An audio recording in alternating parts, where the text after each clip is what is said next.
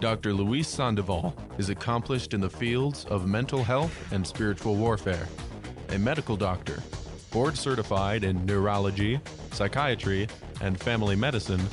He is also a psychiatrist for the Roman Catholic Diocese of Orange, Ministry of Healing and Deliverance. Now, Dr. Luis Sandoval. Hello, Virgin Most Powerful Radio, and welcome to another segment here at the clinic. Welcome back. As always, we're talking about our mental health, our spiritual health, and our physical health, because they happen all at the same time. And before we get started with today's topic, let's go ahead and say a couple prayers. In the name of the Father, and of the Son, and of the Holy Spirit. Amen. Hail Mary, full of grace, the Lord is with thee. Blessed art thou amongst women, and blessed is the fruit of thy womb, Jesus. Holy Mary, Mother of God, pray for us sinners, now and at the hour of our death. Amen. Saint Michael the Archangel, defend us in battle. Be our protection against the wickedness and snares of the devil.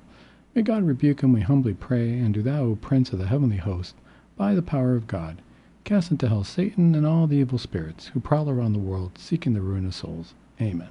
In the name of the Father, and of the Son, and of the Holy Spirit. Amen.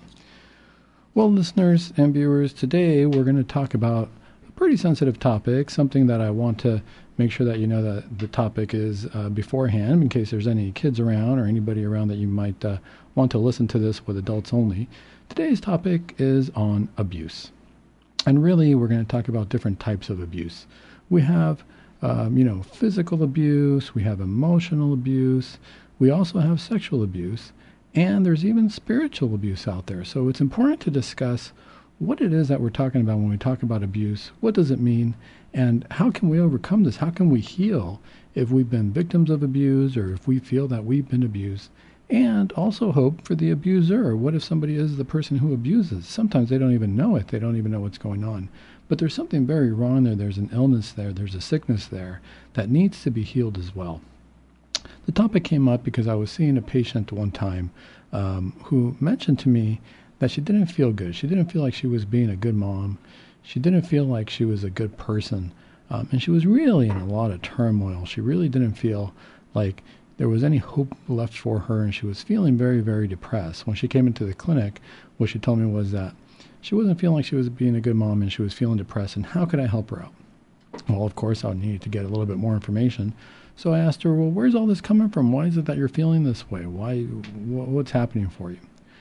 Well, to give you a little background, she was in her mid-30s, and she was starting to tell me that she had a 3-year-old son, and she really loved her son. She thought he was great. You know, he was developing normally. There was nothing wrong with him. He was vivacious. He got along with his family members. Whenever they got together at parties, boy, he really got attention. He had all his uncles and his grandma were there, and they all paid attention to him, and he had a life full of people who loved him. But she said that she didn't know how to love him. She didn't know that she had the capacity to love him the way he needed to be loved. And what she described was that whenever he was around, she didn't really want to hug him. She didn't like it when he came up to her leg if she was standing and he wanted to hug her. She would kind of push him away. And then whenever she sat down, she said that he would always want to come up and sit on her lap and just cuddle like any 3-year-old would. And she didn't like that. She was afraid to do that. She didn't want him on her lap.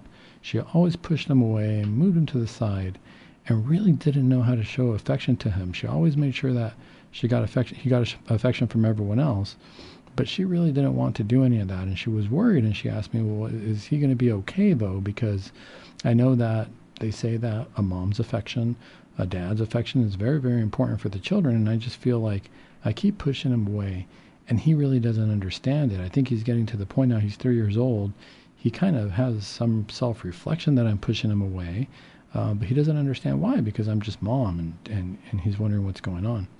And so I asked her, well, why do you do this? What happens for you when your son comes near you, when he wants to hug your leg, or he wants to cuddle with you on your lap like any 3-year-old would? And she said, well, it reminds me of when I was young, and my uncle used to abuse me. And she said that from the time she was probably about 2 years old, maybe to the time that she was about 6 or 7 years old when the uncle moved away, she said that what he would do is that he would have some candy or a toy, or just kind of have her come and sit on his lap, and that he would inappropriately start touching her. and that she could tell that he was getting some kind of satisfaction from that. She says she didn't really understand back then what was going on. She didn't know. She was a young girl, and, you know, well, she was a little kid, and she would just go and be with her uncle. It was who she was supposed to be with. Her mom would tell her to go and be with her uncle and whatnot. And it wasn't until she was older and she was able to tell her mom about this, and she told her brothers about this, and boy, she said the family was really upset. She felt that she had a lot of support from her family, and she was really grateful about that. You know, the uncle's nowhere near in their lives anymore, and he's completely distant and away. But she's still suffering these memories. She still has these wounds that she carries with her about what happened. And now it translates into she's not able to show affection to her son. And she's telling me that she doesn't really know how. She wants to, but every time she sees her son or she gets that sense that he's going to come up for affection, it just takes her back in her mind. It takes her back to that time when she was abused, when she was violated, and she doesn't want to do the same thing to her son.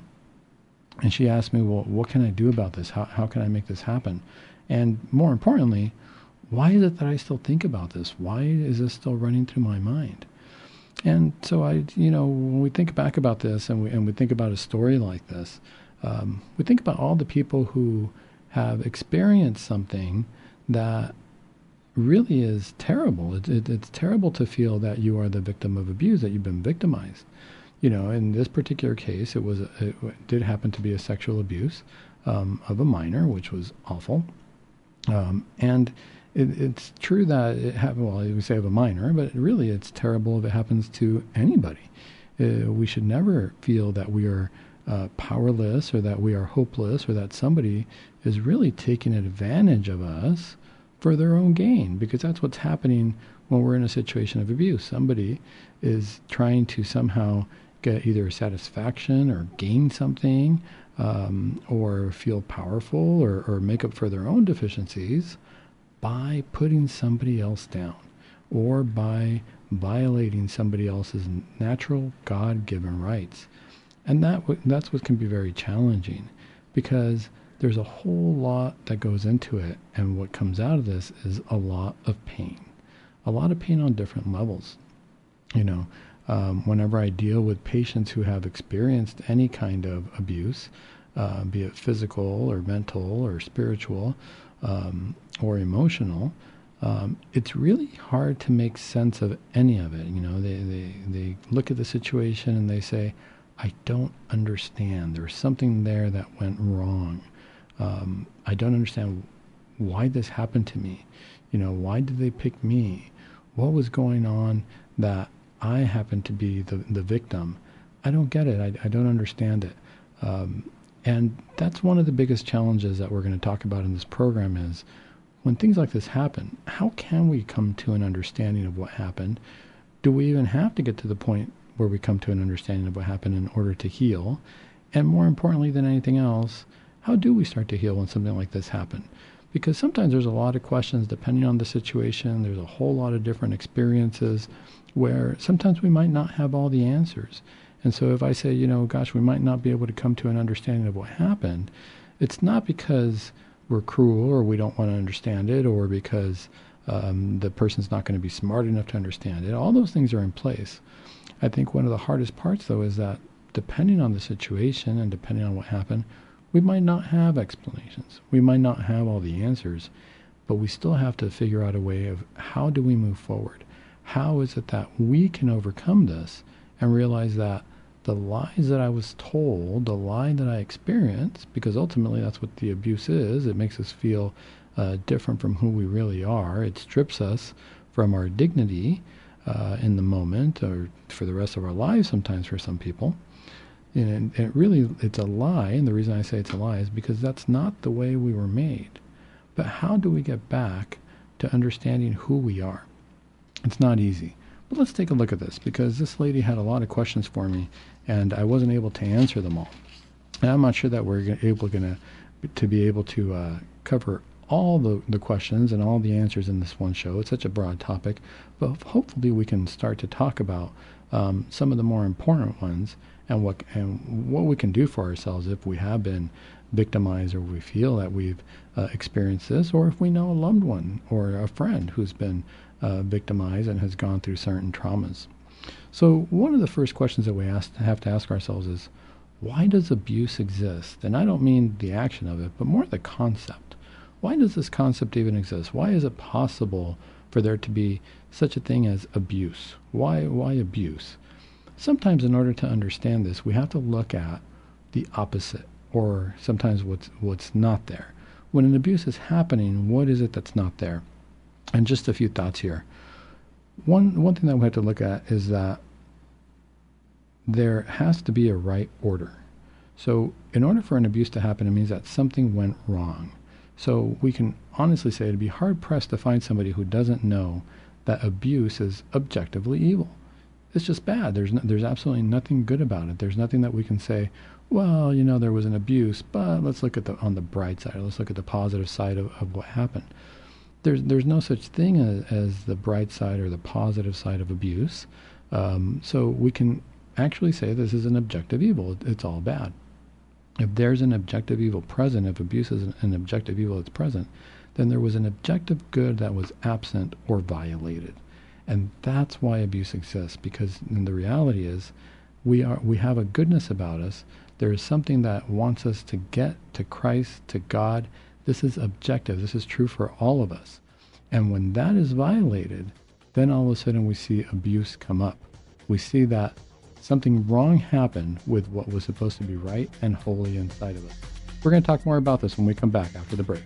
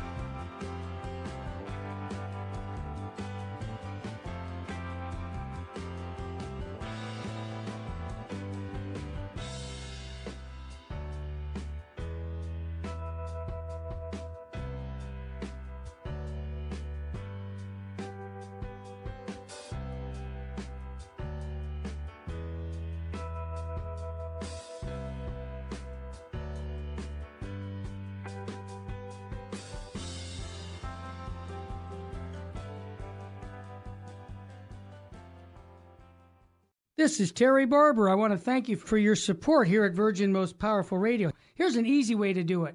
If you're going to sell or buy a house, call Real Estate for Life, 877-543-3871, because they're going to get you a Christ-centered agent to purchase your home or to sell your home. And at the close of escrow, a portion of his commission goes right back to Virgin Most Powerful Radio. Call 877-543-3871. Thank you so much for your support.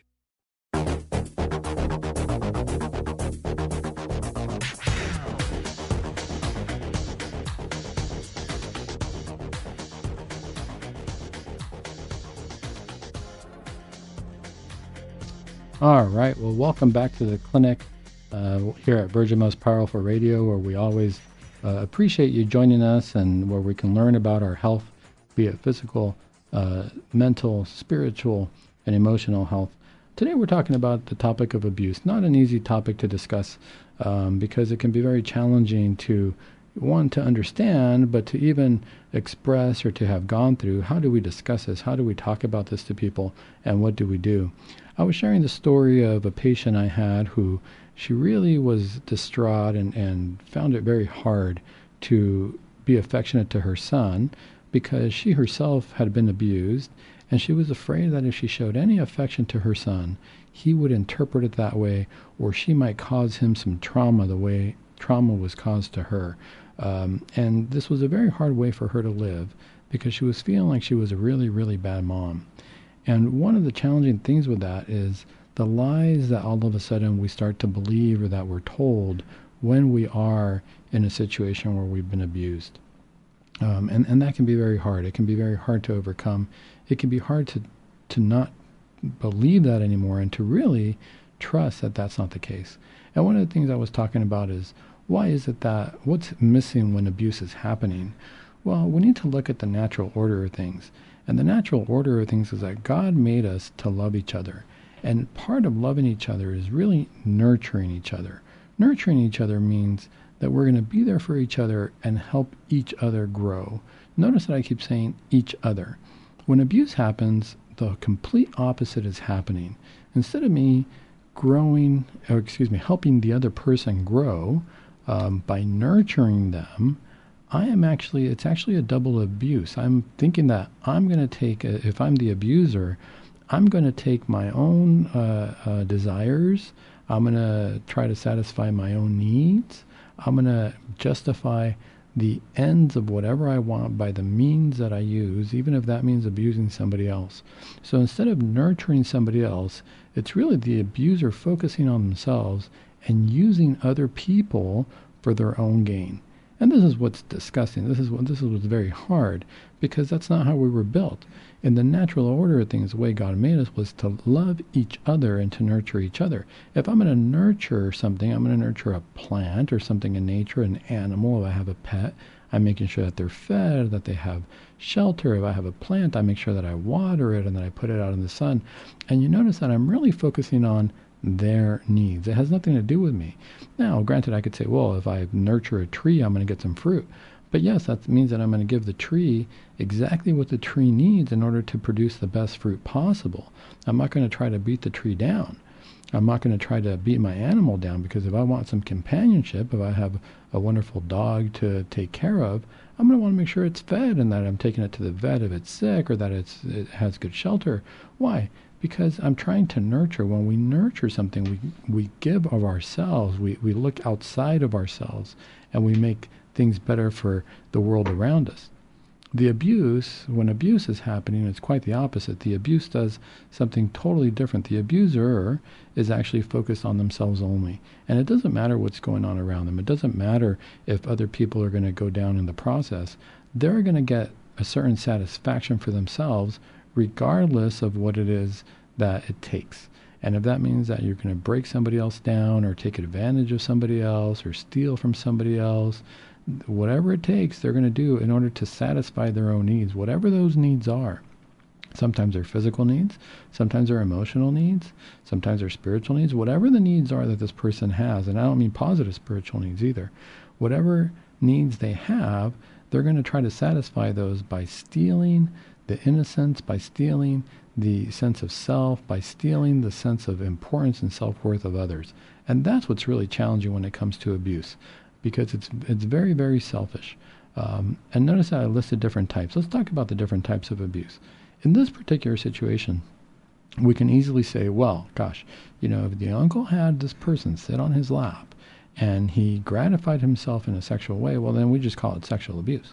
That's all there is to it. We have to look at the fact that we're, again, as we always say on our show here in the clinic, we're going to look at ourselves as physical, emotional, and spiritual people. It's a 100% violation of all three in this situation. Why? Because while he was abusing her, it's a physical abuse, obviously, because it's an abuse of the body, and all of a sudden we can further classify it as a sexual abuse if we're looking for sexual gratification. But the abuser also abused the person's mind. it really changed the way that this woman saw herself. She no longer saw herself as worthy or having the capacity of loving her own son, because she was afraid she was going to do it in the wrong way. She didn't feel that she had the natural instinct of a mother to love her son anymore. She felt broken. She felt that that was stolen from her, taken away from her.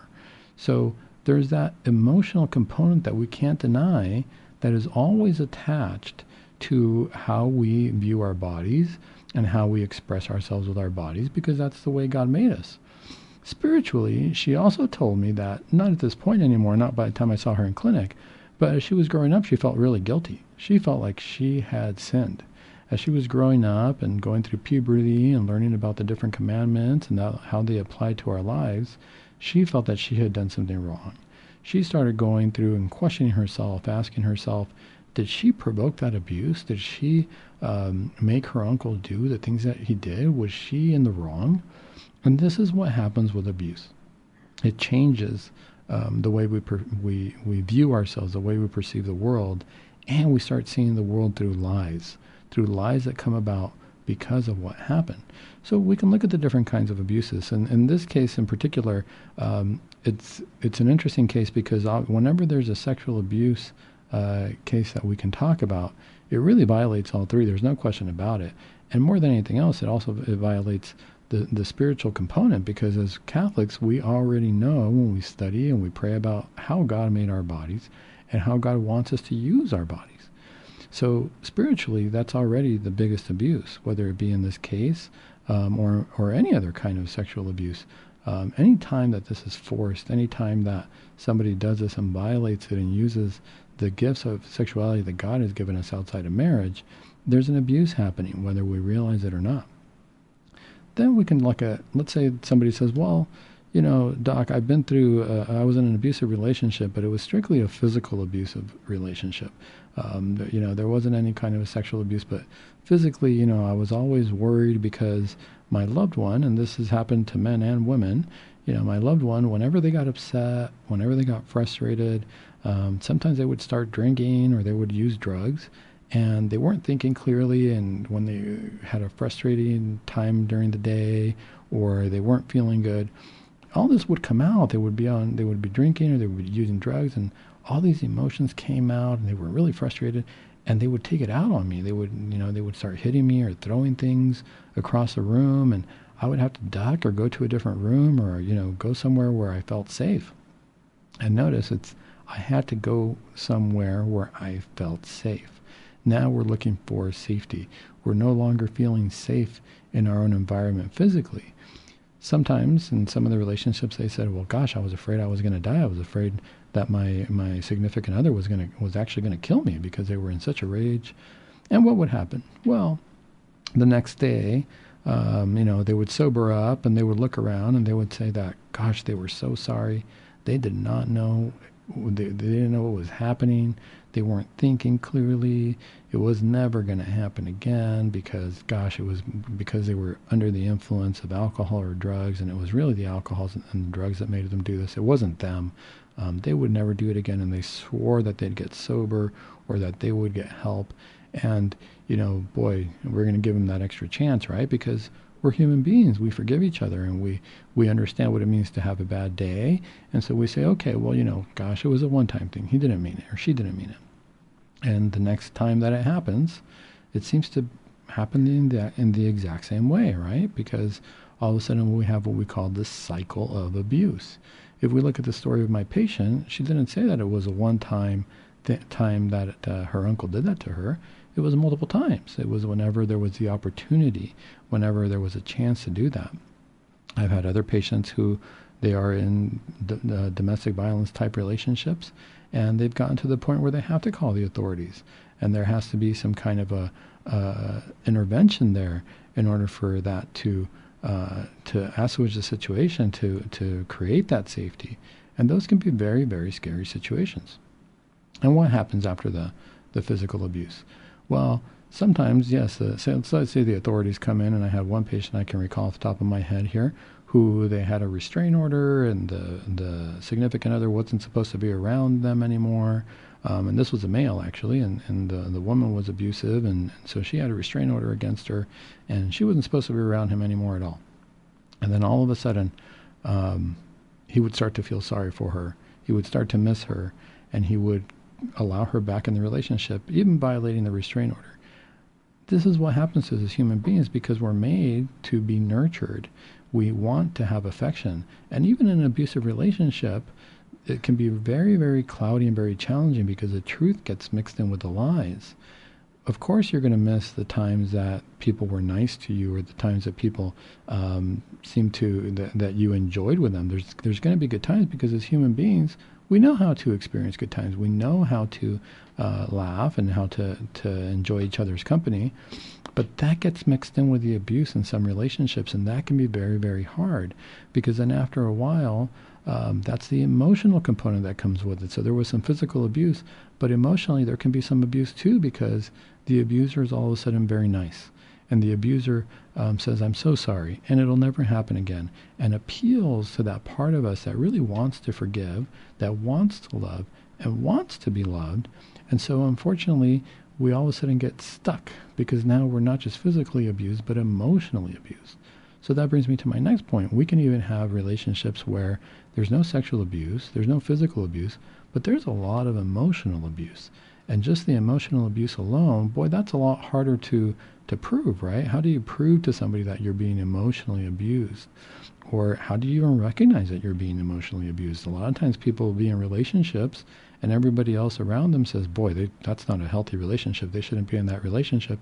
But they themselves don't recognize it. And we start to make excuses for our significant other. And we say, no, they're just having a bad day. No, they're not really being manipulative. They just need to feel better, and so this is what they need. I'm going to take care of them. This happens all the time, and we start seeing where sometimes a significant other will tell the other person that they're not that good, or that they're not smart, or where would you be without me, or if you're not with me, then what do you got left in life? They start using words like you're a loser, or they start cussing each other out.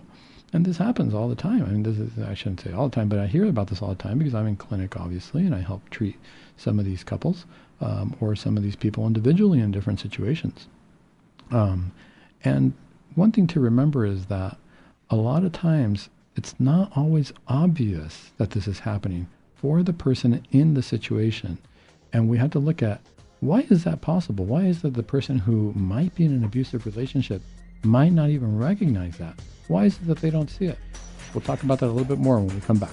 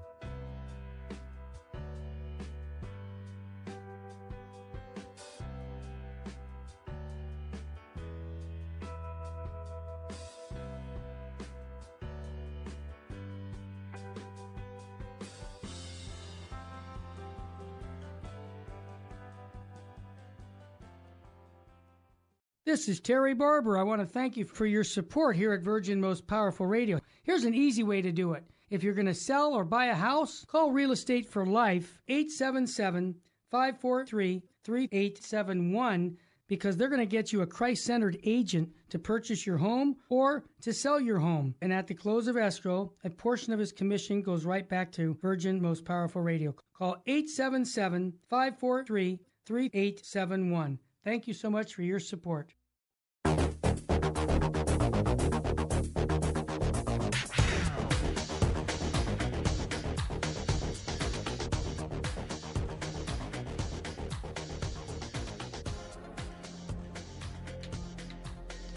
Welcome back to the clinic here at Virgin Most Powerful Radio.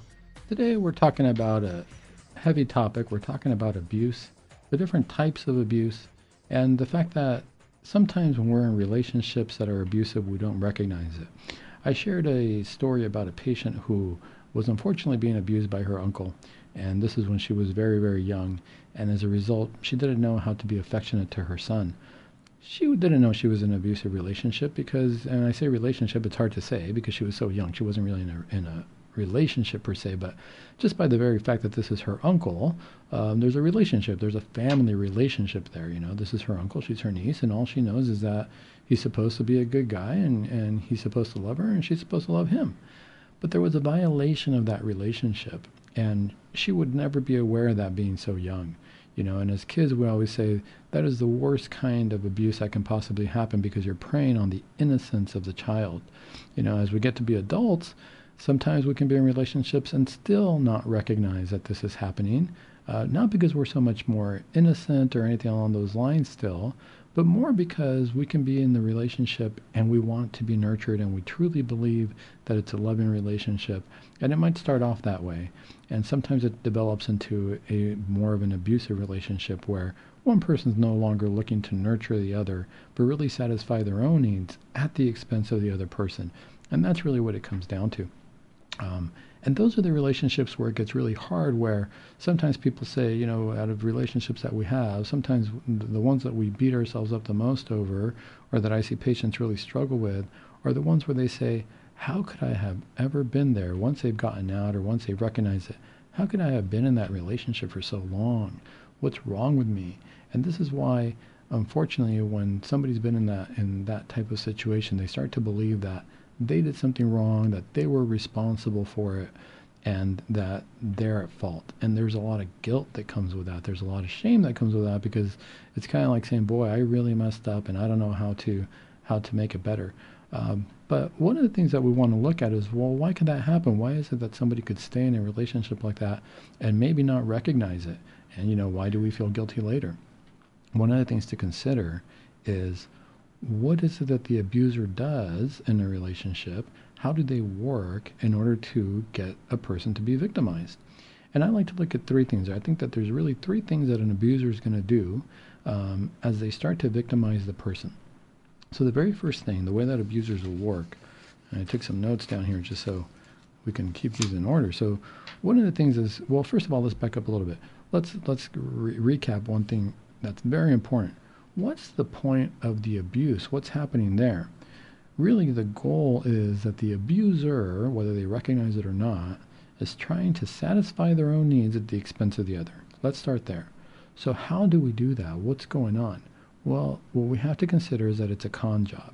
It's a con artist at this point, or that kind of mentality anyway that's happening. Because what I'm saying is, I have to get what I want, even if I have to dupe somebody else in any way that is possible.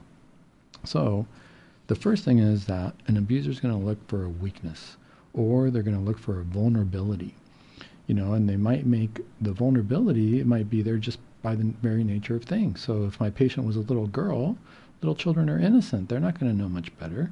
We can look at that as a strength, or we can look at it as a vulnerability that we can abuse, or that can be preyed on. And that's the way that the abuser is going to think.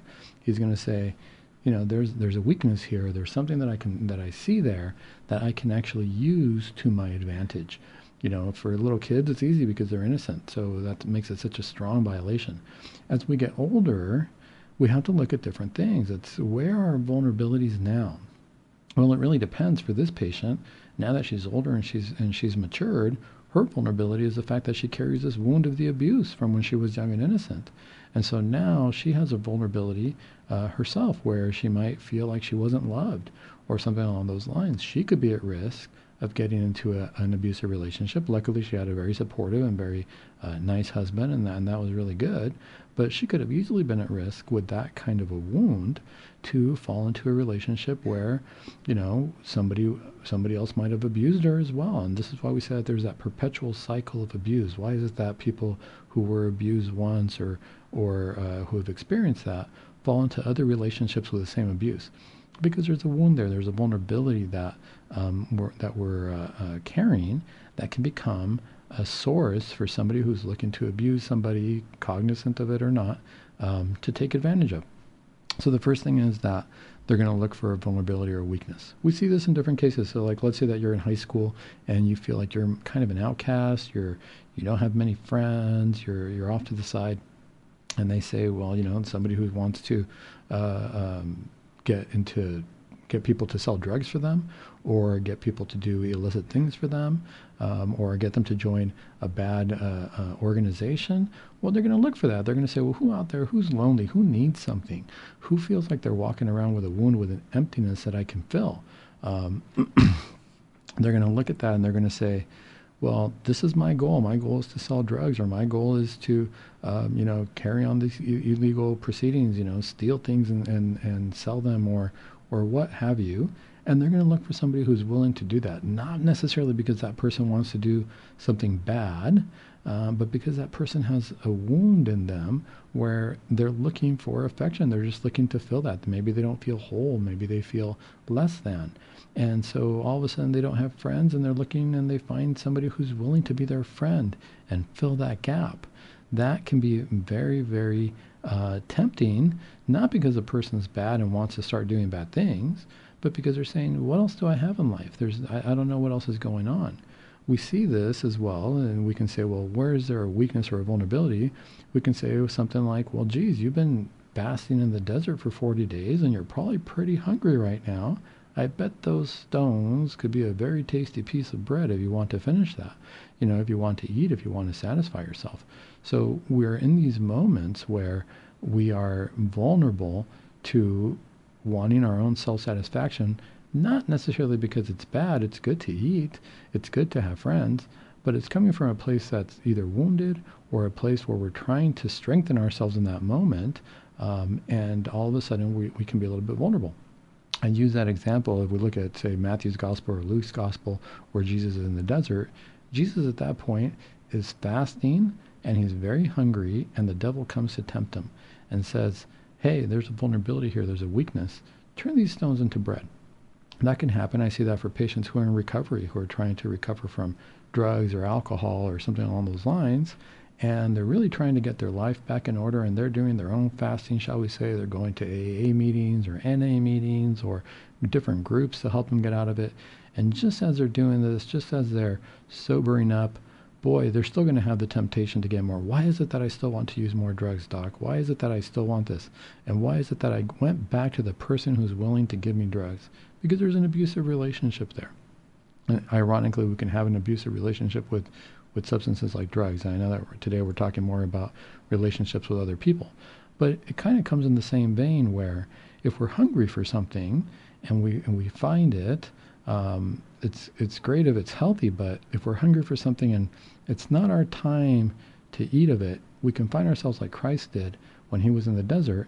And boy, those rocks could probably look like a very tempting piece of bread while I'm going through that. So that's the first thing that an abuser does. They look for a weakness. They look for a moment of vulnerability to come in and to start to work their ideas and to try to see where this person's at. Where's their strength? So that's the first thing. The second thing is, well, if you come with me, I'll give you what you want. You're hungry, I'll give you what you want. Right now, you don't have friends, you don't have anything. I can provide for you. I can nurture you, is what they're going to have you believe, right? So if we're in a relationship, and I never thought I'd be in a relationship. I didn't think people would like me. I was always told that, you couldn't be in a healthy relationship, is what some of my patients tell me. you know, and they're going to meet the next person that comes around and says, no, I think you're really nice, you know. My patients will say, I don't feel like my parents ever loved me. I don't feel like they were there for me. I feel like they were always just telling me what to do.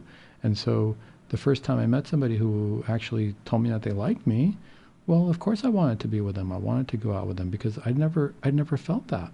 So the second thing that a person who's looking to abuse is going to do, one, they're going to look at the vulnerabilities, and two, they're going to say, okay, I'm going to provide you what you need.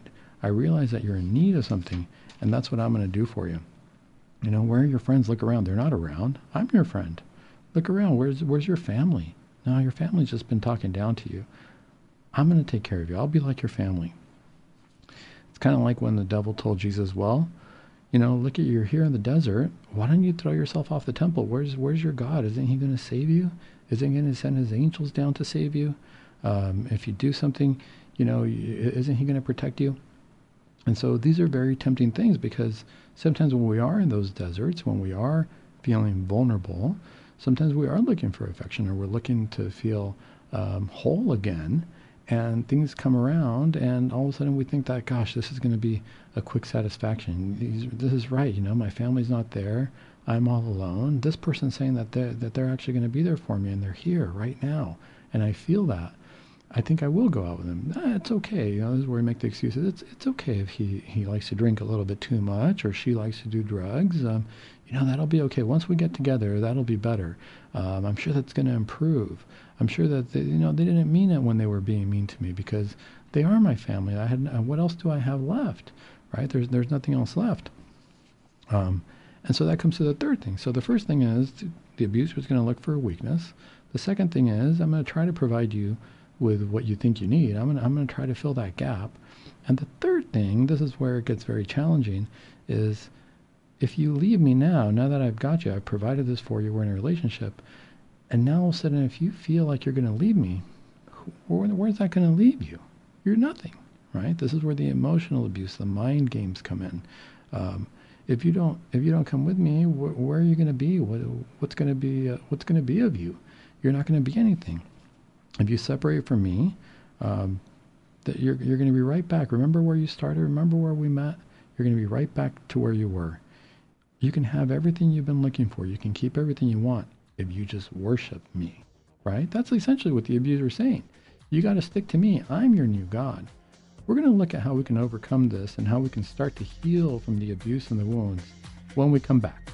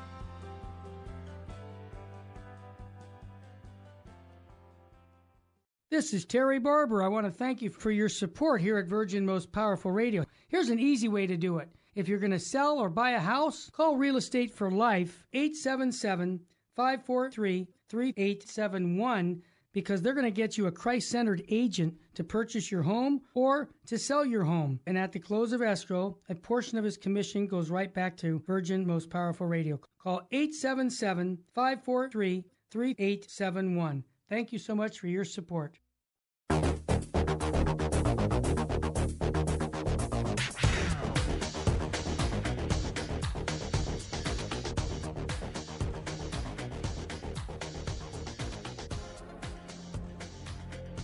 Welcome back, listeners, to Virgin Most Powerful Radio. And as always, I like to remind you that if you enjoy our programming, one, please help and donate us here at the show. Please donate anything you can, always your prayers. And if you have any ideas or thoughts or topics, please send them in to us. Please, if you have any questions whatsoever, sometimes they're very helpful. I'd be more than happy to use some of your questions on the show and on air. And if you want us to mention your name and where you're from, that'd be great too. We can do that for you. One of the things that we're talking about today is a very touchy subject. And as I mentioned before, it's such a deep subject that we can't really expound all the details of it because it's so varied and so many people have experienced it. We're talking about abuse and in different forms, whether it be physical, emotional, sexual abuse. There's so many different scenarios there where the fact that we are not being nurtured and in fact are being taken advantage of can happen. And we're talking about what results from that, how can we heal from that, and what do we do about it? So I was talking about the three ways that an abusive situation happens, or that three methods that an abusive person uses to really manipulate people. And one of them, the first way is they look for weakness or vulnerability. The second way is they try to fill that gap with empty promises, really. And the third way is trying to convince the victim or the person that or the person being victimized, that they can't do anything without the abuser, that the abuser is their source of happiness or their only source of good self-esteem at this point, or sense of self-worth. And these are very challenging positions to be in because it happens all the time, and people aren't exactly sure, one, how they got into that situation, or two, how to get out of it once they're in it. I used a little bit of a reference to the Gospel of Matthew. I was using the Gospel of Matthew, but it's in different Gospels, of when Jesus was tempted in the desert and when he came upon the devil. And we look at the devil as nothing more than an abusive character, right? He doesn't want us to be nurtured in Christ. He doesn't want us to be nurtured to get to heaven or to be with God. And so how is he going to do that? Well, since we have our nature's broken, we have a broken nature, we all have our own weaknesses and our own temptations that we deal with naturally, even without influence by the dark side, shall we say. Those things are there for us, but that's what they're going to prey on, right? After the fall of Adam and Eve and the fact that we can succumb to sin, they're going to look at that and they're going to say, where is this person? Where is their weakness or their vulnerability? How can I get to them? And once they do that, they say, well, let me show you, though, because, you know, you're feeling alone or you're feeling, you know, that you don't matter much. But let me show you all these things that the world has to offer. You know, let's look at all these things that the world has to offer. You can fill those voids with that. And in fact, once you start filling those voids with that, you're going to feel really good. And it might feel good at first. You know, you might look at things and we might start to feel like, hey, this is pretty good. But then the relationship turns. Then it gets ugly. Then they start getting mean. Then they start lying to us and telling us that we're not worth much, or that God will never love us or forgive us, or that, you know, all the sins of our past are still there and that they're never going to go away, and that if we do depart from them and that if we only turn to God, where is that going to leave us? Because, boy, we were broken when they first met us. We were so weak when they first met us. And that's the abusive nature. You notice a pattern there of any relationship. There's a weakness, there's a vulnerability, it's filled with lies, and then the ultimate lie is that if we leave the abusive situation, we're left with nothing. How do we overcome that? Well, since it is an abusive situation and it goes against the natural order of things where God wants us to be nurtured, I always say we have to work backwards. So we have to work at the final step that the abuser does is the first step where we have to work at. So if we look at the Gospels, we look at, well, what did Christ do to get away from this abusive situation? You know, the first thing he did was, after the last temptation, where Satan tells him to worship him, he says, "Begone, Satan. Worship the Lord your God, and him only shall you serve." That's where we have to start. If we're going to get out of an abusive situation, we have to get away from the abuse. We have to get away from the abuser. Begone, Satan. Whatever the abuse is, we just have to separate ourselves from that situation completely and realize that we can only worship God. That's where the healing is going to start. And I say start because sometimes it's a long road. You know, and it can be very challenging to even take that first step. Let's take my patient who I was talking about, for example. How does a young child step away from a situation like that? How do they know how to where they're supposed to go, or if they can talk to another adult, because they're scared? They don't know what to do. Sometimes if a young child is in these situations, sometimes the abuser is going to threaten them. And you notice it's threatening them with lies. The first thing that the abuser does is don't say anything. They want to keep everything secret. Right? So don't say anything, don't tell an adult. If it's an adult, say, we see this all the time in kidnappings or things like that, don't scream or I'll kill you. Well, why do they want to keep everything quiet? Because they want to work in the occult. They know that as soon as somebody says something, as soon as there's a doubt that's out there that's cast, as soon as the truth is told, all of a sudden we're headed down that route of the abuse being broken, of separating the person from the abuser. And boy, that's scary for the abuser, because they don't know what to do. Now they're going to get caught. Now everything that they're doing is coming to light and has to be challenged. So the first way that somebody can start to heal from an abusive situation, it seems obvious, it seems simple, but it's not. It's not always that obvious or simple, especially to the person in the situation, because they're hearing a whole lot of lies, or they're believing something that's not there. And so the first thing we have to do is get to the point where we can say, "Begone, Satan. Step away from the situation. I'm only going to worship God." It's a complete shift. We have to shift the life. We have to shift our way of thinking, which means that not only does it mean that the abusive situation is going to be gone, but I have to start down the path where I say, "Be gone with everything. Be gone, Satan, and be gone with your lies. I reject your lies. I reject everything that you're telling me. I reject the abuse that you're doing towards me. I reject the fact that you're even here." And so that's the first step that can be very, very hard in a relationship, to say, "No, I'm no longer going to let you abuse me. I'm going to stand up for myself." Because what's the abuser going to do? So now we got to look at the next step, right? All of a sudden, we're going to work backwards. The last step was worship me. No, I'm no longer going to worship you. I'm no longer going to be under your dominion. The next step is going to be, if you throw yourself from here, God's going to protect you. Where's your family? Where are your friends? Where are they? If you leave here, they're not going to be there. Well, how do we know? Sometimes when the person's been in an abusive situation, they've been made to leave their families. The abuser loves to isolate the person and say, "No, don't talk to your friends. Don't talk to your family." Well, what's going to happen? So first I already said, "No, I'm not going to talk to you anymore. I'm going to be gone." And now I'm going to go tell somebody. Now I'm going to go and talk to my family, talk to my friends. Yes, all these things that I was accepting from you, I was trying to fill the void. But what does Jesus say? Jesus says, "You shall not tempt your God." What does that mean in this situation? You shall not tempt your God.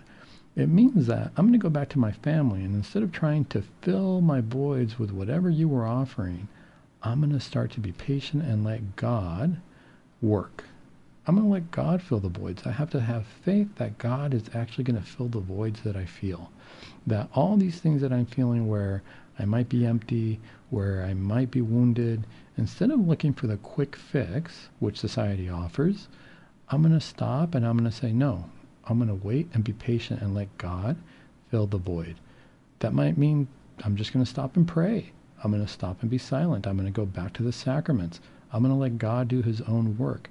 I'm not going to try to do it on my own with whatever is around me, whatever is quick, whatever is easy, because that's what's going to lead me down the path of being abused again. I'm going to be subjected to that which was quick and easy. I'm going to start worshiping that which was quick and easy. So I got to work my way backwards. And first I'm going to say, "Begone, Satan. I'm not going to do that anymore. I'm not going to be near the abusive part." But now what's the problem? Now I'm going to have that void. And that void I'm going to go fill with Christ, with God, on God's time. I'm not going to tempt God. I'm not going to try to jump off the building and say, okay, God, try to save me now. No matter what I do, you're going to be there to save me. I'm going to say, nope, I'm going to stop, and I'm just going to do what's right, even if it doesn't seem logical, even if it doesn't feel good at the time, but I'm going to have faith that God is actually going to take care of me, and these voids are going to be filled. That can be really, really hard to do, because we start to get accustomed to a certain way of life. People actually can get used to an abusive situation. Not that they like it, but as human beings, we can get used to any situation we get placed in.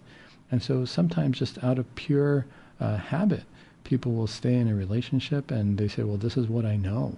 I don't know any different. But this is a chance to really give yourself the opportunity to know different. By going back to your family or bringing this to light, what it really means is, I'm going to take a look at the situation, I'm going to separate myself from the situation, and I'm going to go talk to somebody I trust about what it is that I'm separating myself from. So I could go talk to my family about it if I trust them, and I hope that they're going to support me. I can go talk to a doctor or a therapist about this if I trust them, or if I believe they're going to support me. Or I can look and see, where are their support groups? There are different places to look. There are homes and shelters for, they always usually say, for battered women. Or you can even start looking at places that help people who are drug addicted, or people who are homeless shelters. They usually have a lot of resources for anybody who feels down and out, who feels like they want to start getting their life back in order, but they're not sure how. And it's important to really talk to people and say, this is what I'm trying to get away from. This is the devil that I'm trying to leave, and I'm trying to fill these voids in my life with something different. And so why is that? Why do we go to that? We have to look at the final step.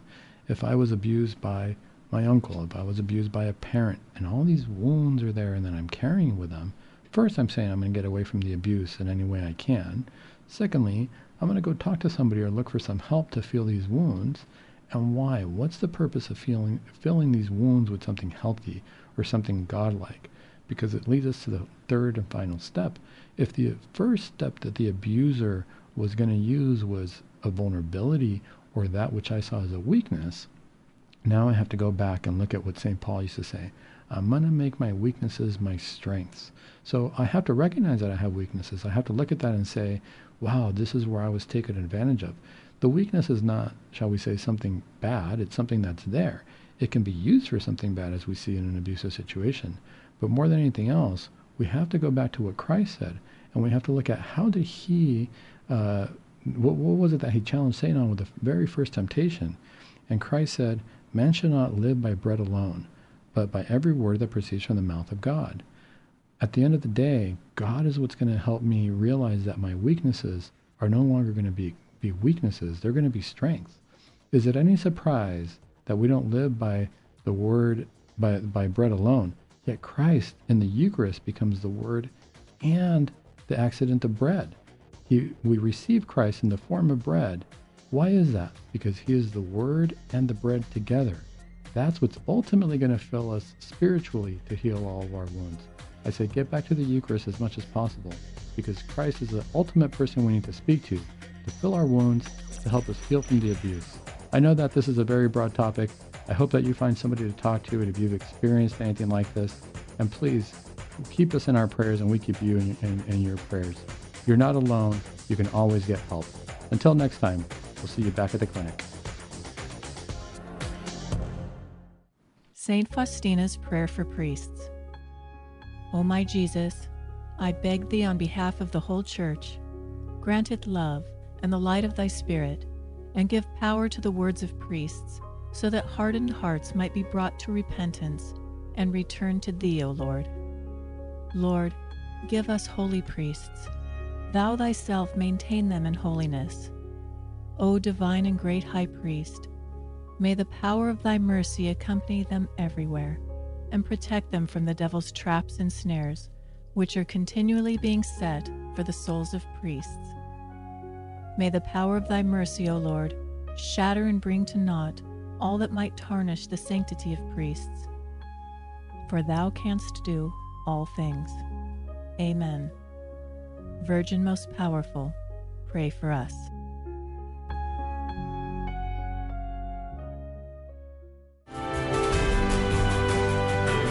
Virgin Most Powerful Radio. sharing the gospel with clarity and charity.